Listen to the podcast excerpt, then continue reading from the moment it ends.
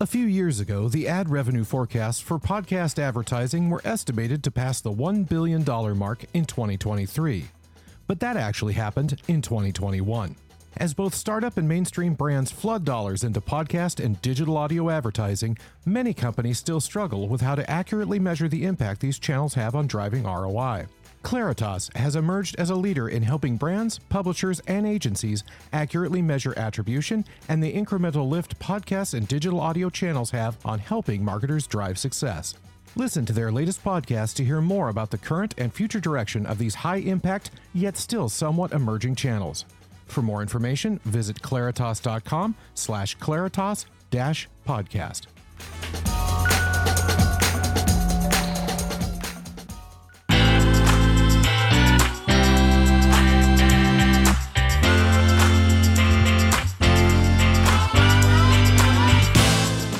On this episode of the show, we speak with Michael Watts, co founder and CEO at Hook.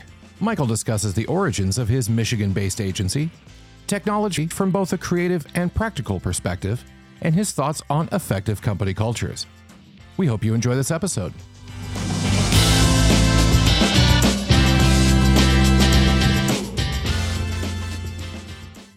Michael, welcome to the show. I'm pleased to have you on today. Hey, how's it going? It's great to be here. So, you're CEO of Hook. Tell us a little bit about Hook and yourself and what you all do there. Hook is a creative production agency, and we call ourselves that because we started as a production company about 16 years ago. And uh, since then, have grown into more of a full service agency. So now we work with uh, brands directly, but still retain the heart of a production company. So not only do we do the creative and some strategy, but we also still make about uh, 95% of the work in house. And uh, in terms of what I do here, uh, technically I'm the CEO, but uh, you know, I'm a jack of all trades and master of none. So sometimes I'm helping out on projects, sometimes I'm, you know, reviewing legal papers, sometimes I'm setting policy, but you know, overall, uh, setting the course and vision for the company and also trying to support the staff uh, in all ways possible. You know, I view my job as that I work for everybody here and uh, not vice versa. When it comes to the creative production side, what kinds of things are you producing these days? You know, eh, the the different channels for advertising have grown substantially just in the past decade. I mean, let alone the past 20 years. What kind of things are you working on at Hook and for who? Uh, great question. It's been an interesting evolution, especially over the past decade, as you mentioned. Um, you know, digital and traditional used to be separate things, and now they're not really. I mean, you still hear about traditional agencies a little bit, but effectively, everything's digital in one form or another. Um, and uh, as media channels have grown, they've also in some ways become ubiquitous. So uh, we make a lot of content um, and it goes in a variety of places. So we might be making, you know, a six second spot that goes on TrueView, but also another version that uh, airs on broadcast and also goes on social. Um, you know, with everything being either video based or uh, you know, short form narrative now. Uh, a lot of what we do is take those narratives in pieces of content and make them specifically for the targeted media channel that they're going on. Um, and in terms of who we do it for, uh, we do a lot of work for our friends at Google and YouTube. Um, uh, they're great clients of ours. We do a little bit of work for Amazon. Uh, we're also uh, one of Stripe's partners, as well as Color, uh, which is a, a health tech startup, mm-hmm. um, and uh, a lot a lot of companies in the tech space um, and a little bit in the entertainment space. Well, one of the things that I read about you in the briefing materials that I received was is that you were at U of M for two weeks and then left. Is that true? Uh, that is true. I actually uh, I started making websites back in high school. Um, my parents ran a business out of their uh, out of our house, and my mom was responsible for uh, doing the graphic design aspects of it. Um, she's very creative, so I saw her playing around on the computer making uh, flyers and things like that, and I was into video games and stuff like any kid, and you know when I started doing that sort of thing, when she wasn't using the computer, I started playing around, and then uh, eventually they needed a website, and it was back around 1998 when websites were new, and it was really the wild west the internet. So bought a couple books and read them, and uh, figured out how to make a website by myself. Uh, I wouldn't say it was the, the greatest website I've ever made, but it worked for them at the time. And then uh, ironically, I had a friend at school uh, who was into the same sort of stuff, and he mentioned his neighbor worked in marketing, um, and she had some marketing clients in the area that needed websites. So we decided, hey, we've done that before. Uh, we can make websites, and uh, we had a meeting with her, and she started uh, taking us to client meetings with her. So we would go in and uh, you know, say we were college students, even though we were in high school. And, uh, you know, kind of just started from there. And uh, we didn't really know anything about business or, um, you know, what advertising was or marketing. We just we're a couple of high school kids that liked to make uh, websites and play on computers and kind of fell into it. Um, and then after that, uh, you know, graduated, got into U of M for computer science, and about two weeks in, I was sitting there in a computer science class learning binary, and I was like, eh, I would rather go back to just making things that are uh, one creatively fulfilling, but two people are buying. So I just kind of stopped showing up to class. Uh, put it that way. Ghosting before it was a thing, I guess. And how has that experience and that path shaped your leadership role at Hook? That's a great question. I've had to figure out a lot of things on my own and just through uh, trial and error. So, you know, after the whole college thing, uh, you know, I, I was freelancing effectively. Um, the friend that I had in high school went off to college and did his own thing. So I just sort of, uh, you know, kept on learning and uh, honing my craft, but effectively was freelancing, which is running your own business. Um, and you know, at that age, uh, obviously, I I wasn't really tied into the industry. I didn't really have any mentors, so I just kind of took a common sense approach, uh, just tried to be nice and honest and do good work uh, and build relationships. Because uh, I figured, hey, uh, if you're friendly, you're honest, and people like what you make, maybe they'll ask you to do it again. Mm-hmm. Um, and that's kind of carried through. Uh, and when we founded Hook, uh, I founded Hook with my, business partner now, Aaron, uh, who was a classmate of my brother at U of M, it was a similar situation. Uh, you know, I had a little bit of business experience because of uh, my freelance past, but we really didn't know anything about the ad world. Uh, no, no offense, didn't read Adweek um, or Ad Age or anything like that. Mm-hmm. Uh, we just like to make stuff and uh, figured, hey, we could do it for ourselves. And why not start a business and give it a shot? We were young.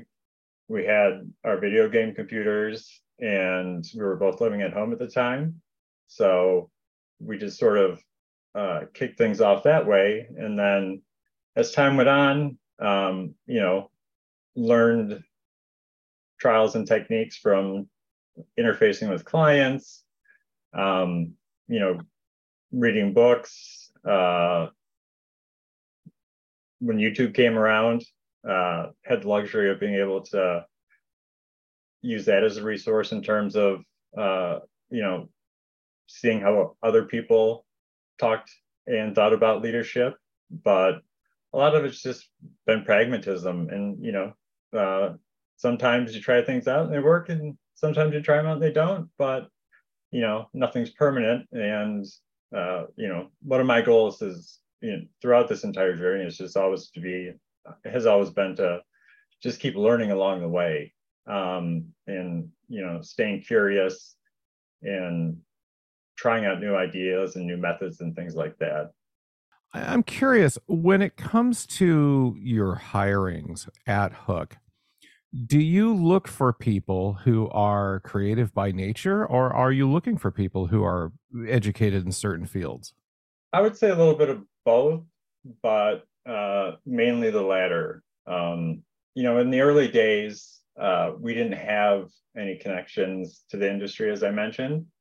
Uh, so we didn't have a network of people to pull from that we could uh, either get recommendations from on people to hire or bring on board. So a lot of our early hires were people who um, knew nothing about uh, the industry or advertising. Um, you know, they were music students or house painters, um, people who had, uh, you know, a passion for creativity and wanted to make things and uh, really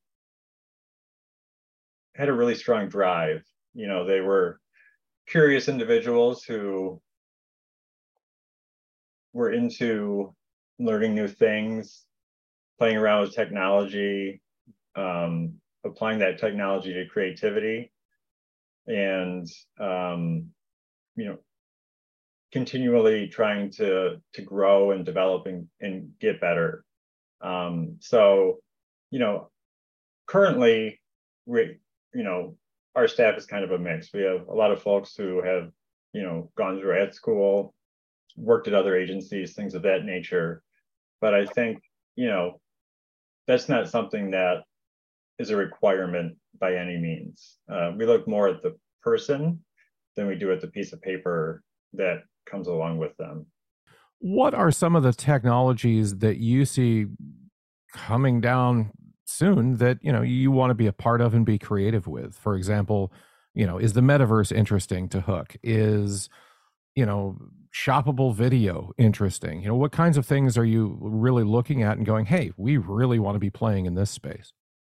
Uh, that, that's a very timely question. Uh, you know, the metaverse, we never really got into uh, that much, mm-hmm. uh, to be candid. But uh, right now, with all the AI stuff going on, I think that's a little bit of a different story.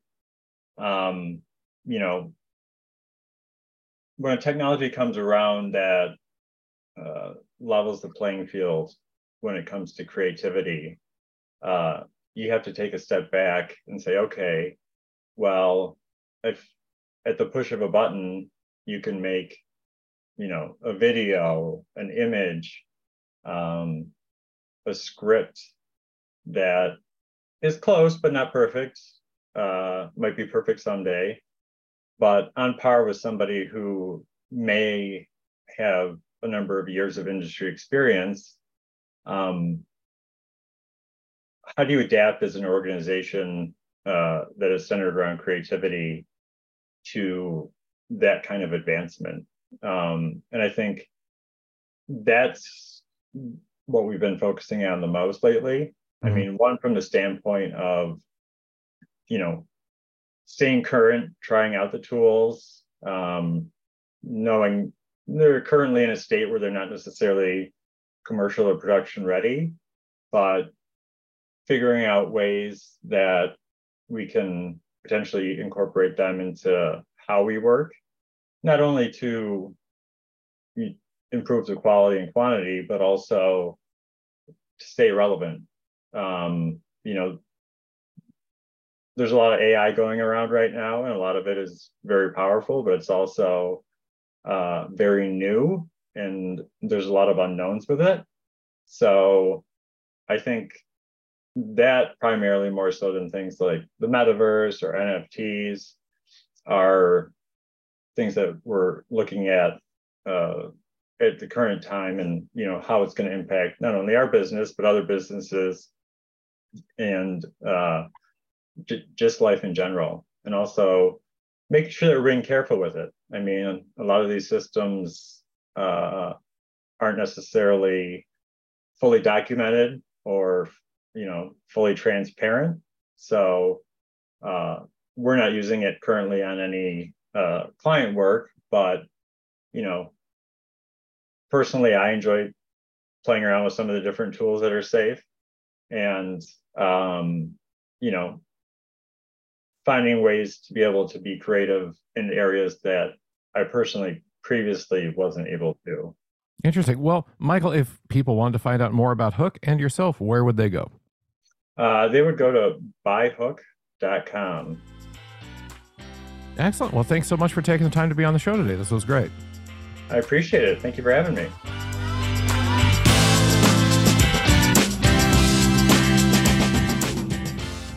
Thanks for listening. For more podcasts like this one, be sure to visit www.advertisingweek.com slash podcasts.